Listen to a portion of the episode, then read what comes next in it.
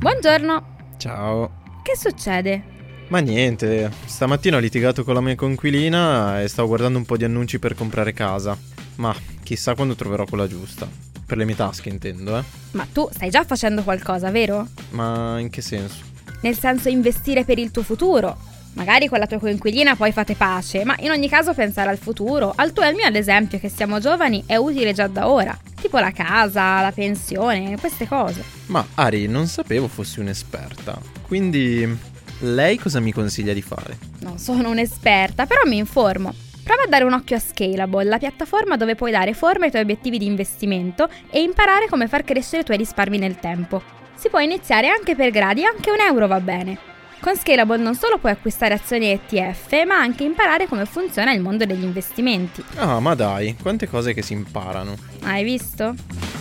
E a proposito, se vuoi scoprire anche tu di più sugli investimenti e sul mondo di Scalable, visita il link in descrizione a questo episodio e non farti trovare impreparato dal tuo futuro.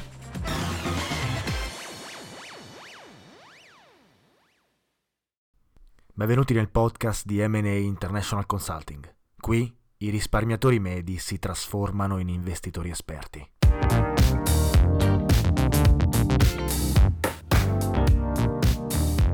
Ciao a tutti e benvenuti in un nuovo episodio di Investire Semplicemente, il podcast di MA International Consulting che parla di economia, investimenti e finanza. Inizio con lo scusarmi per l'assenza dell'ultimo mese. Sono successe molte cose, soprattutto a livello personale, e ho dovuto sacrificare il podcast per mancanza di tempo. Da oggi provo a riprendere in maniera più ricorrente. Chiaramente durante la mia assenza sono successe molte cose, prima tra tutti il culmine della guerra nella striscia di Gaza tra Israele e Hamas, un conflitto che sta imperversando tuttora e di cui stiamo vedendo immagini oscene, come chiaramente per tutte le guerre. L'impatto mediatico è evidente ed è del tutto diverso rispetto al passato.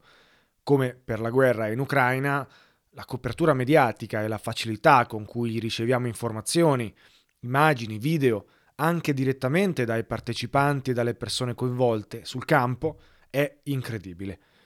Vittime, assassini, colpevoli, innocenti, storie dell'orrore a portata dei nostri telefoni che si mischiano nel caos di internet e del web. Su Twitter, ora chiamato X, non si parla d'altro e chiaramente non solo lì. I mercati non hanno reagito in maniera significativa, almeno per ora, o comunque il movimento al ribasso a cui stiamo assistendo non sembra essere legato al conflitto, ma sembra essere una correzione fisiologica, conseguenza delle politiche monetarie degli ultimi anni. La guerra non coinvolge direttamente gli Stati Uniti, quindi ha senso che gli investitori americani soprattutto non si siano spaventati, almeno eh, non per ora. Attualmente i paesi sviluppati sono secondari e non direttamente coinvolti, similmente a ciò che è successo in Ucraina. Le cose chiaramente possono evolversi e peggiorare molto velocemente, ma al momento la situazione è abbastanza stabile, almeno nei mercati. Ma perché ci aspettiamo una reazione dei mercati alla notizia di una possibile guerra? Beh, non è molto difficile da immaginare. Per prima cosa, una guerra porta maggiore incertezza nel futuro di come sarà la situazione economica, politica e sociale dei paesi coinvolti alla fine del conflitto. C'è incertezza nel livello di coinvolgimento di altri paesi e dei danni che potrebbero essere arrecati all'economia, alle infrastrutture, alla popolazione e alla cultura dei paesi direttamente coinvolti.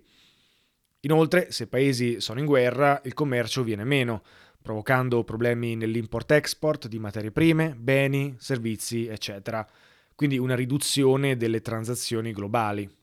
I paesi aumentano la spesa pubblica, aumentano il debito e quando si entra in guerra, appunto, si aumentano le spese militari, finanziate solitamente con un maggior debito pubblico. Ciò crea maggiore instabilità economica in un paese e ne rallenta chiaramente la crescita. C'è rischio di una maggiore instabilità geopolitica, in quanto altri paesi potrebbero venire coinvolti e schierarsi in guerra, creando maggiori complicazioni internazionali. Inoltre, i partecipanti nei mercati durante un periodo di guerra o un conflitto internazionale importante di solito cercano beni rifugio, quindi potrebbero decidere di vendere asset rischiosi e posizionarsi invece in asset considerati più sicuri, come oro e obbligazioni, per ridurre la propria esposizione al rischio. Infine potrebbe aumentare rapidamente il prezzo delle materie prime, tra cui chiaramente il prezzo del petrolio, fenomeno ricorrente durante le guerre che potrebbe causare problemi nelle aziende e indurre le economie in recessione. Insomma, ci sono diversi motivi per pensare che i mercati possono essere influenzati negativamente da un conflitto e mi sembra di buon senso pensare che sia così.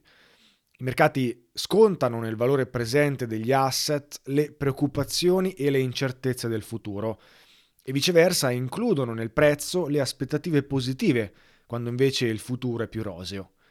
Un conflitto crea sempre incertezza nel futuro e perciò è normale vedere il prezzo degli assets correggersi quando ne scoppia uno.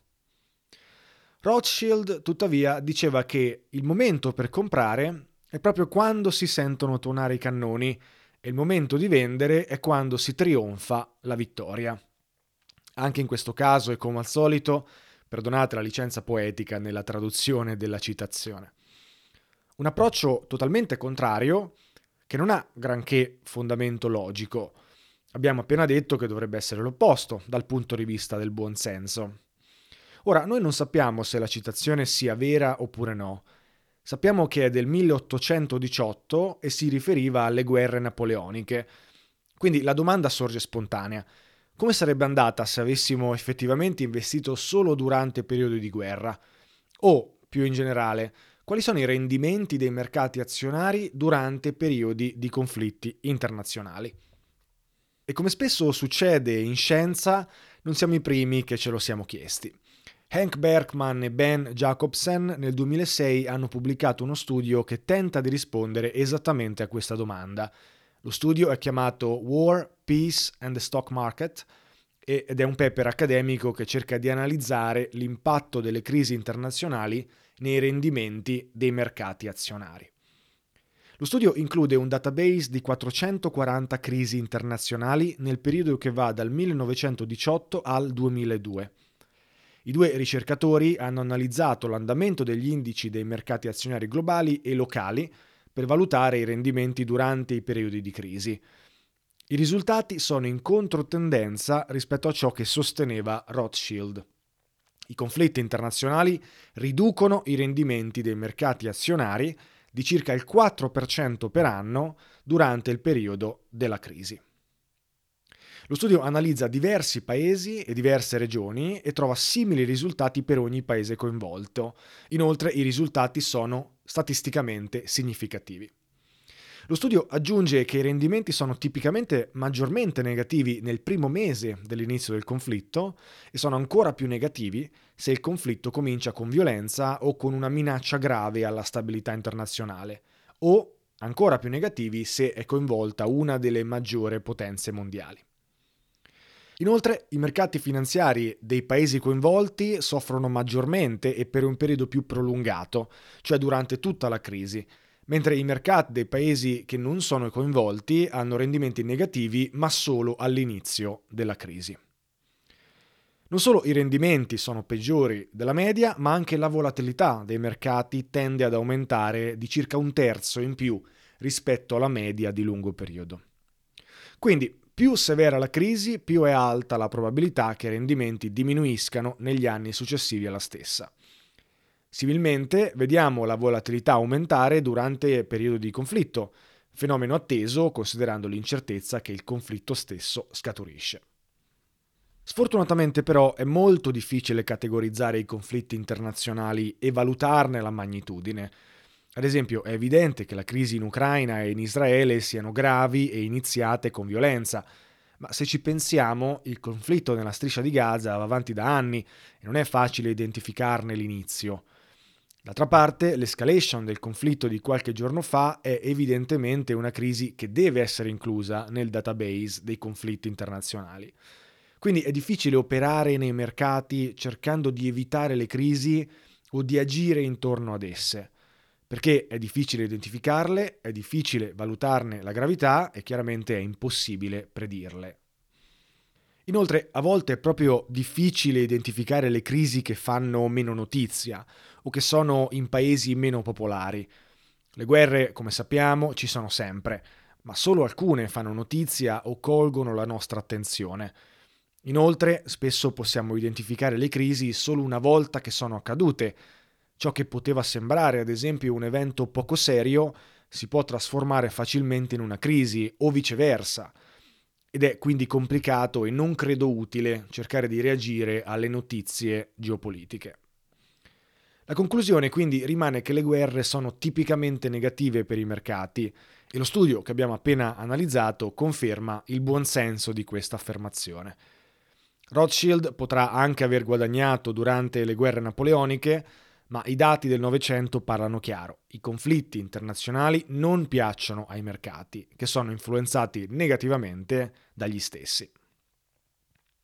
Le nazioni non prosperano con la guerra né giovano dai conflitti o dalle crisi. Quello che sta accadendo nella striscia di Gaza è un disastro umanitario e anche uno spreco di risorse economiche per tutti i partecipanti, diretti o indiretti, esattamente come lo è stato il conflitto in Ucraina. Non ci sono vincitori. Quindi spero che l'analisi vi sia stata utile e vi abbia aiutato a far ragionare su questi eventi geopolitici e il loro impatto nei mercati. Se vi piacciono queste analisi e volete saperne di più, io vi invito a considerare l'iscrizione alla membership e al videocorso di Investire Semplicemente. Nel videocorso, così come nei report che pubblico ogni mese, Troverete diverse analisi statistiche e diverse elaborazioni dati storici che permettono di investire con maggiore consapevolezza e informazione. A me piace investire seguendo la scienza, i numeri, i dati ed è ciò che provo a far passare attraverso il mio lavoro e i servizi che offro. Quindi se siete interessati, il modo più semplice per esporvi a tutto questo è tramite la membership o il videocorso di investire semplicemente. Quindi spero di trovarvi e di vederci dentro. Perfetto, siamo a conclusione dell'episodio. Io auguro a tutti un buon inizio settimana e noi ci sentiamo, come sempre, in un prossimo episodio. Ciao a tutti!